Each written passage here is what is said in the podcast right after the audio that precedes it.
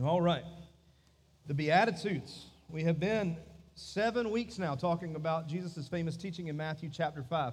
And today we're going to look at another one, um, one of the last of the Beatitudes, the points that he makes.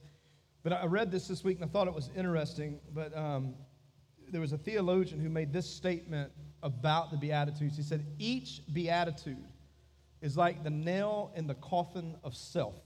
Because as we put these things into practice and we realize and understand their depths of, of, uh, of what Jesus is trying to say, it is literally as if you're putting a, a nail in, in the coffin of yourself. We are dying to ourselves when we live out the teachings of Jesus here in Matthew chapter 5. Today is one that's probably a little bit tougher for us, especially in today's world and in today's conflict. How many of you would say that in the past week you've had some type of conflict, whether it's something, somebody? Okay, a couple of you, so that's good. We're on the same page. Everybody else, um, please share your holiness with us later. Um, but Jesus says in Matthew chapter 5, verse 9, he says this Blessed are the peacemakers. Blessed are the peacemakers, for they shall be called sons. They'll, they'll be part of the family. Jesus says one of the marks to know if you're in the family is you're a peacemaker. And if you're a peacemaker, then he says that you've been blessed. And the blessing, again, is coming from that Greek terminology that we're blessed, we're happy, not because of what we have and the resources we have. We're happy because we've been made happy by our relationship with God. That is the blessing. So we live, we live in this world, we live in these relationships, these friendships, these marriages that oftentimes they're not as clean cut as we would want them to be, that every once in a while we bump up against some type of conflict. And if you haven't, it's coming. It's going to come, right? Like we're going to have some type of conflict that we're going to bump up against. And Jesus knows this because he's he's teaching. Remember, he says out of the great all the commandments, he was asked which are the greatest. Where he says you love God and you love others. But when you even admit that sometimes, even in even these teachings of the Beatitudes, there's been some conflict. It's like, well, I hear what Jesus is saying, but it's really hard to kind of wrap my life around that one. It's really hard to try to give him full control. It's really difficult to be meek, even to people that I feel don't deserve it. And so he's saying that you're trying to wrap, you got to wrap this theology, these teachings around these things because we're trying to become peacemakers. And there's oftentimes that we see Jesus through Scripture, he would encounter some type of conflict and he knew how to speak to that conflict and move through it. And, and I know what y'all are thinking. Yeah, and he, flipped tables one time. And, and y'all always forget this part. If you'll go back and read that passage, Jesus did flip tables in the temple. But read right above that where it says that he is in the corner making a whip. He not only is flipping tables, he's got a whip and he is spanking people in the church and flipping tables. So that's always an option uh, if you need one in your conflict. But just kidding. Do not do that. There are some misconceptions that come about peacemaking. And here's a, here's a common misconception peacemaking is not about avoiding. Like a lot of times we'll have conflict, and because we don't like conflict and we don't like to have arguments with people or we don't like to feel tension with people, what we'll do is we'll kind of avoid the conversation. You know, y'all know what I'm saying? It's these moments that you're sitting in a room and you just had this argument or there's some ongoing strife within whatever that you've got going on, and you're trying to avoid the conversation. And we call that what kind of animal sitting in the room? It's an elephant. The 3,000 pound elephant is sitting in the room, and everybody's looking at it, but nobody wants to talk about the fact that there's an elephant sitting in the middle of the room. Because if you talk about the elephant in the middle of the room, eventually it's going to go from talking to yelling to everybody's going to be upset and you're going to have bigger conflict. So, the misconception about peacemaking is not about avoiding. We don't make peace by avoiding. We also do not make peace by appeasing. So, appeasing means that I always give in. Well, gosh, I'd really, I really think this was the wrong decision, but I'm not going to say anything. We're just going to go along with it. I'm just going to let whatever happens happen. And we actually, appeasement is not peacemaking in any, any stretch of the means, but we would also call that codependency. To where we would say, listen, I understand, I don't believe that this is right, but it's not my job. I'm not going to say anything. If this doesn't work out the way it needs to, that's going to be on you. It's not going to be on me. And we try to appease the situation in order to dodge the conflict. Is this hitting anybody right now? You've been around these people? You may be these people? Like, peacemaking is not about avoiding and appeasing. We, we don't make peace that way. The Bible actually tells us that when we avoid and appease conflict and we're not trying to be peacemakers, there's some damage that is caused by unresolved conflict. And maybe this resonates with you a little bit. But the Bible says that when we do not resolve conflict and you just let it lay there and pretend like that conflict is not even happening, what will happen is in your life, you'll end up with these three things happening in your life. So if you decide not to deal with the conflict and try to appease it and try to avoid it, here's what the Bible says happens. Number one, you will block your fellowship with God. It doesn't mean that he's like, well, I'm not talking anymore. I'm not, I'm not your father anymore. I'm not your God. That's not what we're saying. But what will happen is you have such conflict with somebody that your relationship with God will be quickly blocked. Look what he says in 1 John. 1 John says this Dear friends, let us, and I love this word because it's, it's, he, he's saying that this is understood. Let us continue to love one another. It's an expectation. This is what we do. This is the unity of the body. He says, Let us continue to love one another, for love comes from, where's that come from? So you do not know love if you're not with God. So if you're spending time with God and learning his characteristics and learning who he is and spending time with him, guess what? Then we understand God's ways, then we can live out these values. And then we know how to love people.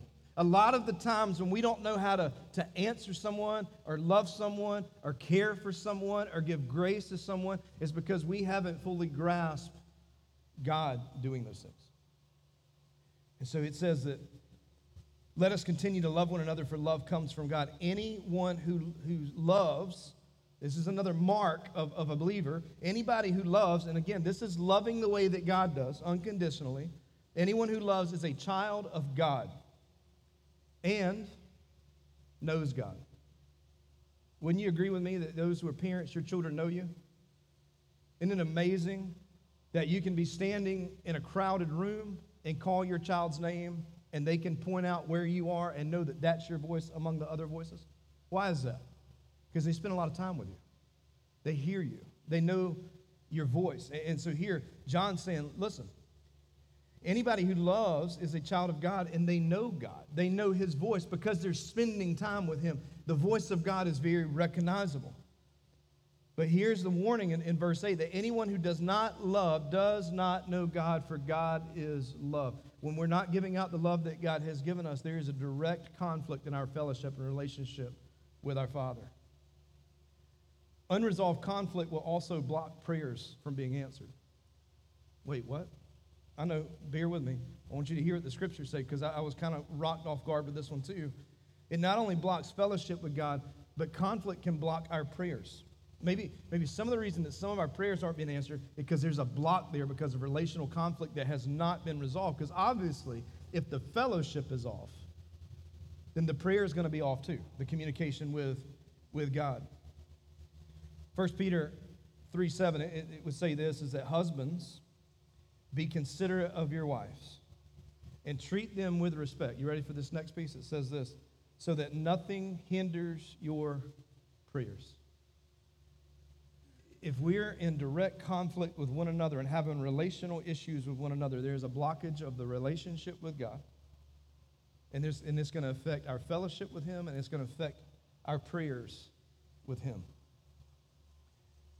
It will also block, and, and this term is happiness, but we would also say blessing, and we also would have to go back and asterisk this of saying it's not the resources that if you have, if you have these conflicts that then God's not going to bless you with these resources. What we're saying is, is that it's going to block your happiness because you're, you're going to quickly, when you walk out of fellowship with God, you forget very quickly how good He is in His presence. And it'll affect the happiness. In John in James 3:18, this is the brother of Jesus. And he says, Those who are peacemakers will plant seeds of peace and reap harvest of goodness. We, we are sowing, and we, everything we do is about sowing and reaping. You realize that?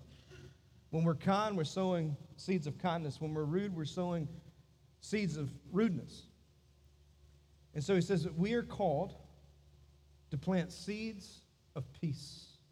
Seeds of peace. And you notice that Jesus says, Blessed are the peacemakers, not the peacekeepers. And a lot of times that we find ourselves on that side just trying to keep the peace. And sometimes by keeping the peace, what happens? We, we try to appease, we try to avoid, we try to do whatever he can. And he says, No, I didn't call you to keep the peace. I don't know if you are familiar with the United Nations and when they send military into these countries that have no military, their job is to try to keep the peace. They don't make it, they just keep it. And every once in a while, it may mean firing off a weapon or showing some intimidation to, to keep people in line. And that's not what we've been called to do. We've been called to intentionally make the peace. You can keep peace at a distance, but you can't make peace at a distance. It, it, it takes face to face conversations, and it, and it all goes back to what are we planting? Are we planting seeds of peace? We, we could even call this a universal law. Because if I take, if I take a, a corn, a, a, a corn seed, right, and I throw corn in the ground, one seed, what's going to happen in a couple of months? Am I getting one thing of corn? No, it multiplies, right? You get multiple. You get multiple. It's a, it's a universal law. When you put a seed in the ground, you get a harvest. You reap the harvest. And that's an interesting thing about sowing and reaping. You put a, a, a kernel in the ground, you get a stalk of corn. You get a lot of corn. It, it produces. It's the same thing. That whatever we plant, if we plant conflict, you're going to reap more conflict than what you planted. If you reap goodness and mercy with people, you're going to reap more goodness and mercy. It's just the law of how the world works. It's the law that Jesus has, given us is that what we put out is what we get back. And if we're being called to be peacemakers, what are we putting out? We, we are planting seeds of peace. And peace is not necessarily the absence of conflict, peace is the presence of Jesus. And who has better ground to be teaching and sharing the news of peace than the church? because we experience, we're with the peace. Jesus is the Prince of Peace. So how do you how do you resolve conflict? If, okay, so I know that there's some blockages. There can be some blockages, and and maybe you've already decided that there have been some things that I have avoided, and there's some things that I'm just appeasing right now because I don't want to have the conversation because I I want people to be hurt. And let me tell you, when we address conflict, we speak truth and we speak grace. You got to have both of those things. You can't be 100% truthful and go off on somebody, right?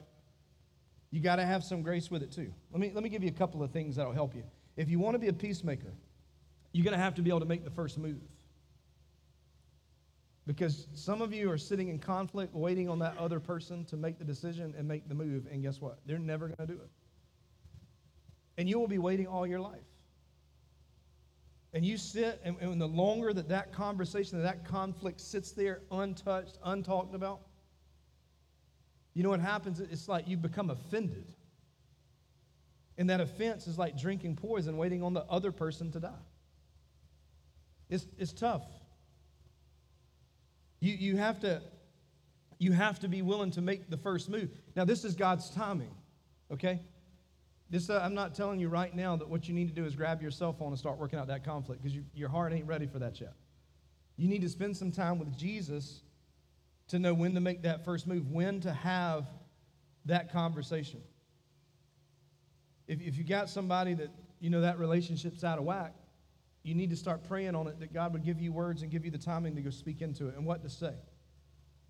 Look, look at how important it is because in Matthew chapter 5, he says this. If you're standing before the altar in the temple and you're giving an offering to God, and then suddenly you remember someone has something against you, he says to leave your offering there, which I think that's because Matthew was a tax collector. He knew if you took the money away, then it wasn't coming back. But he says if you have something, you leave your offering there beside the altar, go at once. Go at once. And first be reconciled to that person, and then come and offer your gift to God. He's saying, You're coming in here to worship, but we have these conflicts. It's, it's more important that you go resolve that conflict than it is that you come and give your offering before God. And let me put it this way How many, this is going to require you to be really, really truthful, okay? Don't, don't leave me out here hanging. How many of you have gotten in the, the famous car argument on the way to church? So, okay, thank you. Thank you. It's okay. You, you've, you've been driving, and it could be with your kid, it could be with your spouse, and you're on the way to church, and it seems like everything has just erupted in the car because you know somebody forgot a shoe somebody had on two different shoes somebody didn't help get the kids ready you wanted time to go by and get coffee but you couldn't get caught there's conflict brewing and everybody's mad at each other and everybody's yelling at each other and you pull up the church and you're in the parking lot and, and dad making the threat like if you say a word out you know it's like it's, it's not good and then everybody gets out the car and it's like oh this is such a beautiful beautiful day I love it. Isn't it wonderful? Bless God. I, lo- I love these kids. My wife is wonderful. We got it. And then you come into church and you worship and, and how are you? Oh, it's everything. Man, highly favored and blessed God. I am good. And then you get back in the car. It's like, all right, now we're going to pick up where we left off. Okay? Here's what Jesus says It is better for you to not get out of that car and work out that issue before you come in here. That's how important it is. Because again, he said the greatest of the commandments love God and love others. Love others. Now, next weekend, if I see a lot of people sitting in the car, we know.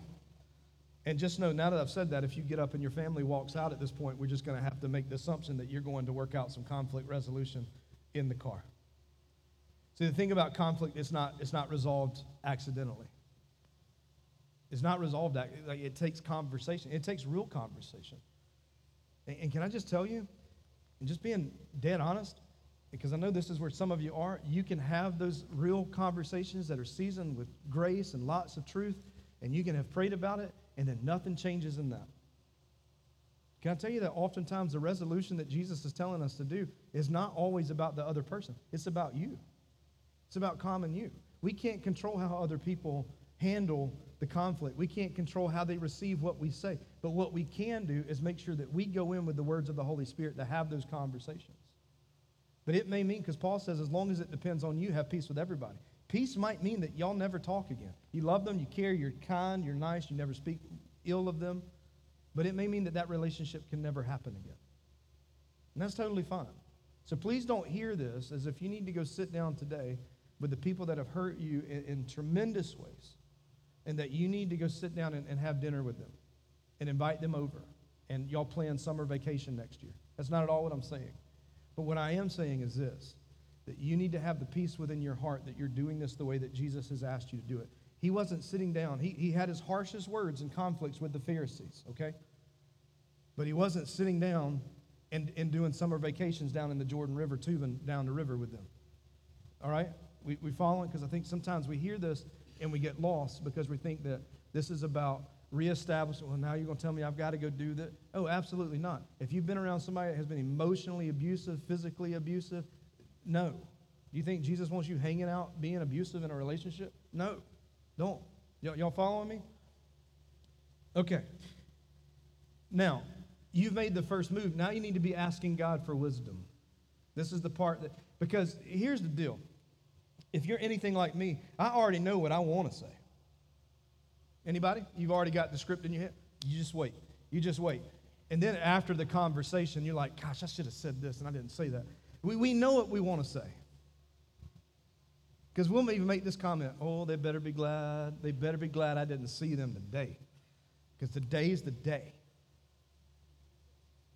Because I, I have gone in that I know I'm, I've got to have this conversation. I don't want to have this conversation, but there's a conflict, and I've gone in and I said what I wanted to say, and there was no way that that was ever going to be reconciled when I got done saying what I, what I had to say. And you know why? Because I operated out of my own wisdom rather than going to God saying, What do you want me to say? Because some days our prayers need to be more than just, God, tell me what to say, but just, Holy Spirit, put your hand over my mouth today until you give me the words to speak.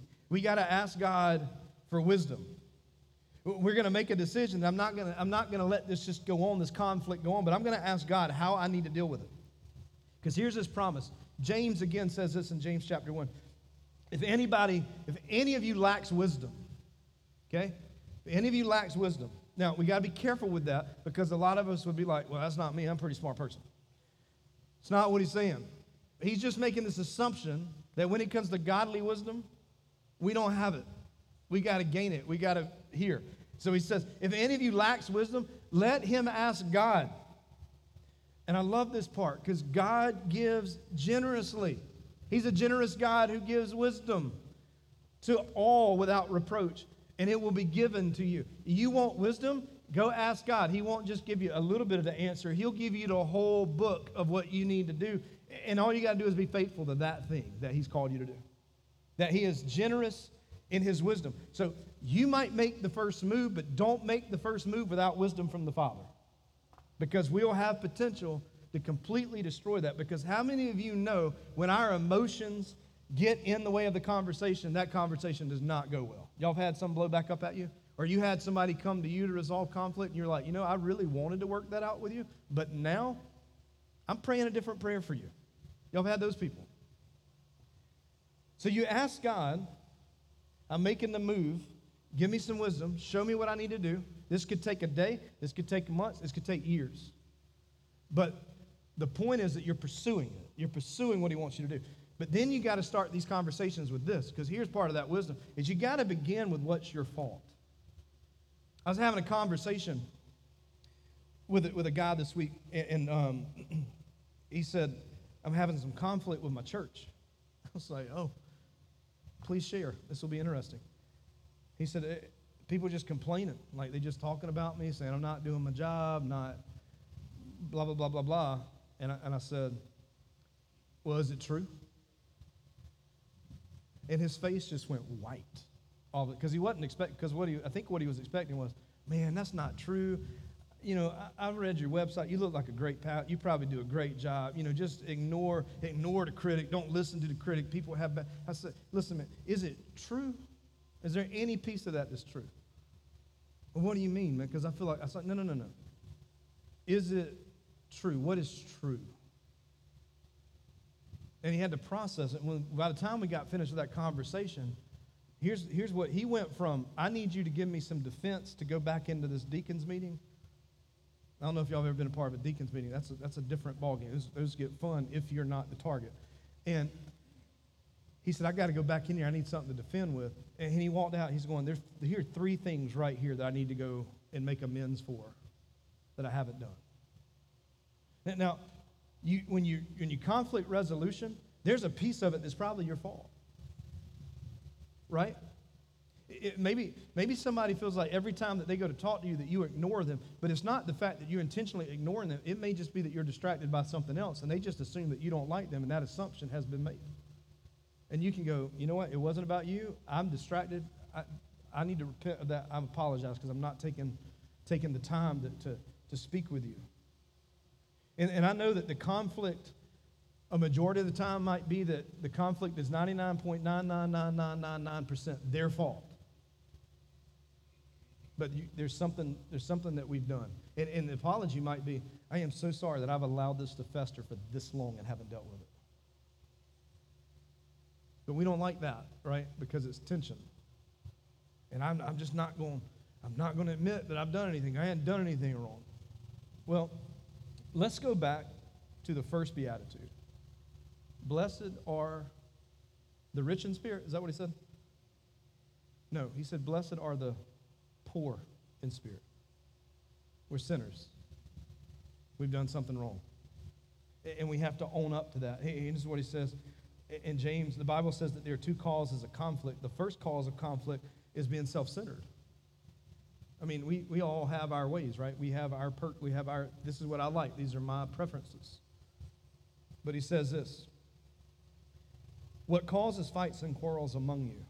They are caused by selfish desires that are continually at a war that is inside of you. it, it is sometimes, in order to resolve conflict, you're going to have to give up your right to be right. And you got to make a decision. Because I can promise you it's always more rewarding to resolve a conflict than it is to, to dissolve a relationship. And so sometimes it just means that we have to come before somebody and admit some fault. But here's the thing if we're doing that on a continual basis to Jesus and confessing our sin, this shouldn't, this shouldn't be hard to do it with everybody else. Because when I'm confessing to Jesus, I, should be more intimidated by confessing what I've done wrong to Jesus than I should with somebody else. Because somebody else doesn't know my heart, He does. And we've got this thing backwards. In Matthew chapter 7, it says, Why worry about a speck in your friend's eye when you have a log in your own eye? And, and you're just, people get uptight when they read scripture, but Jesus was a comedian, okay? Because this should have brought a, a, chuckle or two out of his audience here when he says, and why are you worried about a speck in your friend's eye when you have a log in your own? Like, you're, you're, how do you even see the speck if you got this massive log in your eye? How can you think of saying to your friend, Lord, help me get rid of that speck in your eye when you can't see past the log in your own eye? You're a hypocrite, he says. First, get rid of the log in your own eye, and then you'll see well enough to deal with the speck in your friend's eye. He's saying that you got to do an honest evaluation that you and I have blind spots. We have blind spots. And sometimes it's really good to go to somebody else and say, listen, I'm having this issue, and help me work, help me talk through this. But you need to go to somebody that's going to tell you the truth. And is going to ask you, is it true? And what is not true? So do an honest evaluation. So then once you've done your part, you've confessed your part in the problem. Here you go. You need to listen for their hurt and their perception. If you want to connect with people, this is where it starts of understanding where they are, understanding why they hurt. It's not what they say in an argument. Because in arguments, I'll say a lot of things that, I, that, that just come out. But you got to hear people's words of where they are. People want to be heard.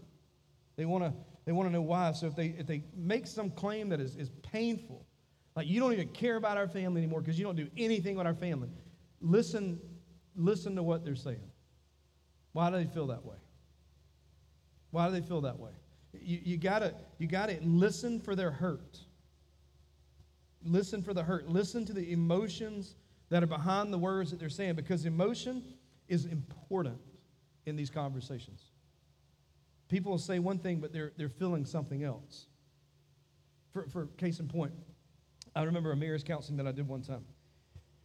And I would always have, I won't give a, a, secret away, but I would always have a couch and I'd have them sit on the couch. And where they sat would tell me everything I needed to know about how this conversation was about to go. Right? Because if they were husband and wife and there was space between them, what do you think this conversation was going? Not good, right? And if they were sitting on polar opposite ends of the couch, this was going to be good. Like somebody's about to throw fists, so I'd have to put something in between them just in case. And here's what I would learn I would say, Why are you here? That's the first, so I'm giving you a little counseling class today. You ask, Why are you here? And the guy always responds this way because she booked it. All right, well, I think I know what the problem is. And you'll go to talk to her, and, she's, and she'll share her heart and things that are really bothering her. And he's like, Yeah, I don't feel that way. Well, how do you feel? Everything's fine. Everything's fine. Well, that's really difficult to counsel, by the way, when you got a person that won't admit that they have a problem. So now you got to open their eyes to the fact they have a problem. And then they get mad because they feel like you took the side of the spouse to, to get them. But what, what you hear in that is this like she's pouring her heart out because she's in pain, she's been hurt, there's been some things done. She, there, she's not all innocent, but she has some problems. But he, his problem is he's stubborn and don't want to do anything. And, and, but why is he like that? And here, nine times out of ten, when you start digging into that and just go, uh, because I could walk away and go, hey, here's his problem. He's just a jerk. He, that's what he is. And you're just going to have to like ignore him or leave him. That's what you could do. But you have to go, what you do is nine times out of ten, you start asking questions and hearing the emotion. Something that happened to him at some point in his life that has caused him not know how to interact. And, and typically, you find out there's probably been some type of divorce in the family. There's probably been mom cheated, dad cheated, there was some kind of spousal abuse. And, but if you don't get down and start getting people and finding out why they hurt the way they do, we will misjudge them and hurt them even more. So Jesus says you gotta you gotta listen for the hurt and the perspective. And James again, James is wise. He says, "Be quick to quick to do what? Be quick to do what? Listen, we have two ears, one mouth.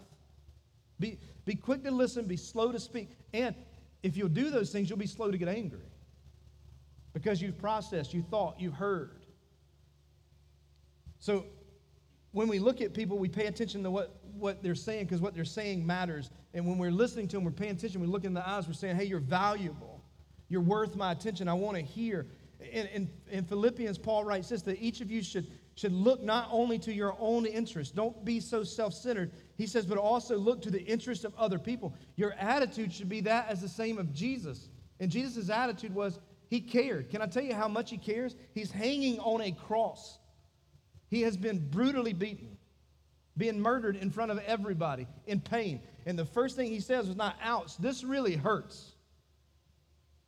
He's looking out for the needs of other people when he says, Father, forgive them because they don't know what they're doing.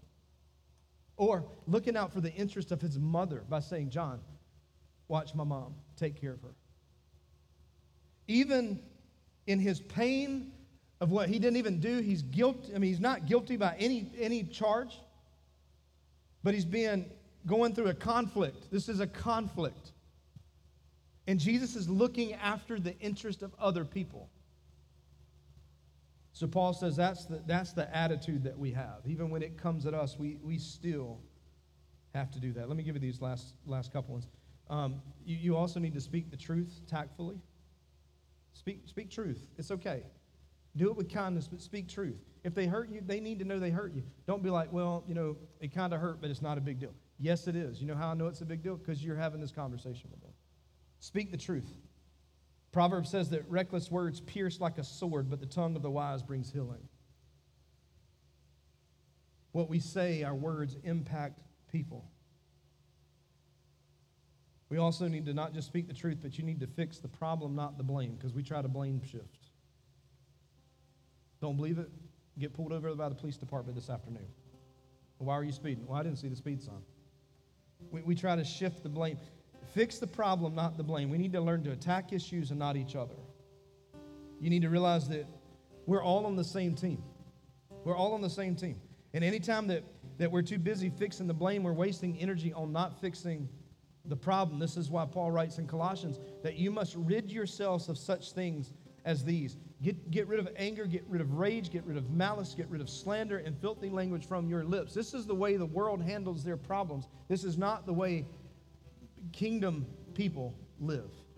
We, we get rid of those things because we're not about shifting blame. We're about fixing the problem because we're not peacekeepers. We are peacemakers.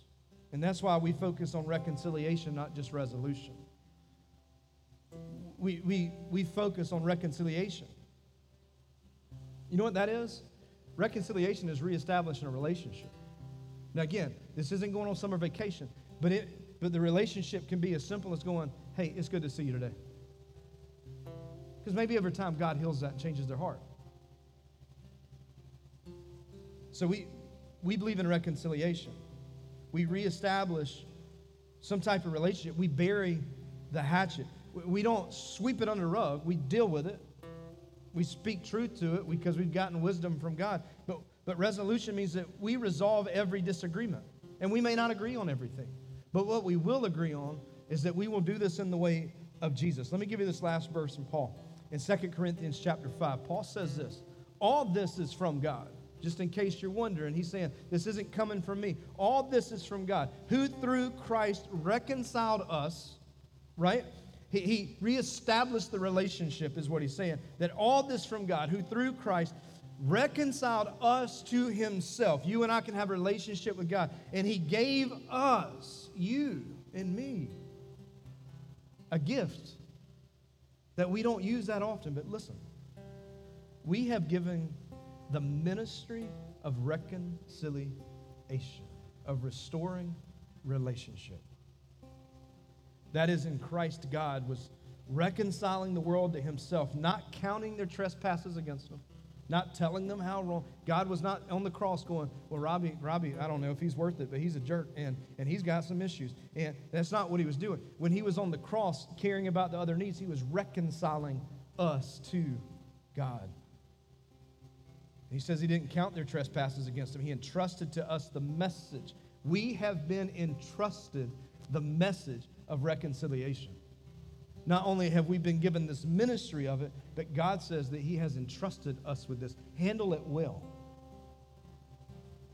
He says that, therefore, you and I are ambassadors. We're representatives of Christ, God making His appeal through us. And we implore you on behalf of Christ to be reconciled to God. Isn't that the whole point? That if we will just point people to Jesus, we can reconcile relationships because we will have broken relationships between each other all day. But when we point people to Jesus and people give their hearts and their lives to Christ, it is reconciled. Things change. That we have been given that gift. We have been called to be peacemakers. Now, that's the easy part. The hard part is actually doing this. Am I right? Because you, like me, probably have somebody in your mind and you've been struggling with it a long time that there's conflict and you don't know, you don't know what to do. And maybe this helps, but maybe it makes it more complicated. But here's my prayer for you. If nothing else, I pray that you would just join me in asking the Holy Spirit, what in the world am I supposed to do with this? Because there's a conflict, and I feel like I've done everything that I have. Because I asked that question. I feel like I've done everything that I need to do, and I can't get this fixed. You know what the problem was with that statement that the Holy Spirit revealed in my heart was the problem? I revealed, I, I have done everything that I know to do. I realized real quick, I've never gone to God to get the wisdom from that because I thought I was an expert. And there's part of me that has to go and take some blame that I've made some situations worse. So now I'm going to have to to face up to that and own that and then hear from the Spirit and speak into that. But I'm waiting on God to give me the words to say because I don't know what those words are right now. And maybe that's where you are. Here's what I want you to do in these next few moments. We're going to sing a song, and as we're singing, that, that conflict, that person, that thing that is in your head, I want you to visualize it and just ask the Holy Spirit, what now? And then wait and hear what he says. Because he's, he's got a step for you today. You've been waiting You've been asking Him, and maybe today's the day that He's going to give you that answer to start that process to heal that relationship. I'm praying for you. I'm praying for you. So, Father, blessed are the peacemakers, for we are the sons. We are called your sons and your daughters. And Father, it's hard because there's there, there's all kinds of flesh involved in this, but I just pray that we would, would step back and hear from you. And I pray, even in these moments, as we sing, that we would be bold enough to ask the question, What now, Holy Spirit? And that our ears would be open to hear from you so that we can exercise the ministry of reconciliation.